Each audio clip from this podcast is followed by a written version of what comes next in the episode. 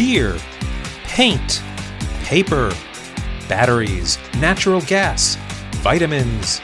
Chemistry is everywhere and involves everything. But how did chemistry get to be what it is? From medicines to shampoos, from fuels to inks, from paints to batteries. I'm Steve Cohen, a chemist and writer, bringing you the history of chemistry. This podcast explores the development of chemistry from prehistoric times to the present, including the people and societies who made chemistry what it is today.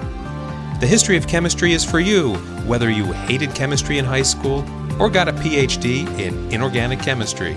We'll explore how chemistry affected art, music, language, politics, and vice versa.